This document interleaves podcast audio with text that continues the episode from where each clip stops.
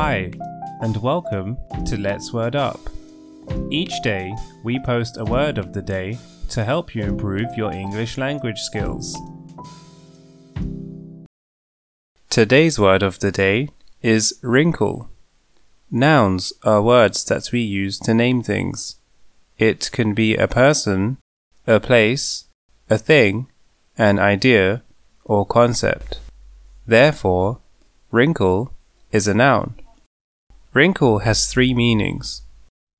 Firstly, it is a slight line or fold in something. Secondly, it is a minor difficulty. Lastly, it is a clever innovation or useful piece of information or advice.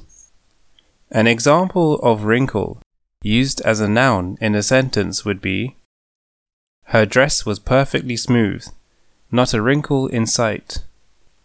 The increasing heat might cause the barrels to explode and put a wrinkle in our plan. Or, I gave them a wrinkle, but they'll need to figure out the rest on their own. Wrinkle can also be used as a verb with two meanings. Firstly, it is to make or cause slight lines or folds in something.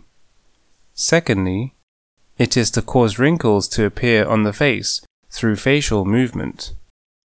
An example of wrinkle used as a verb in a sentence would be He was very careful with the poster to make sure that he didn't wrinkle it. Or, I tend to wrinkle my brow when I am stressed.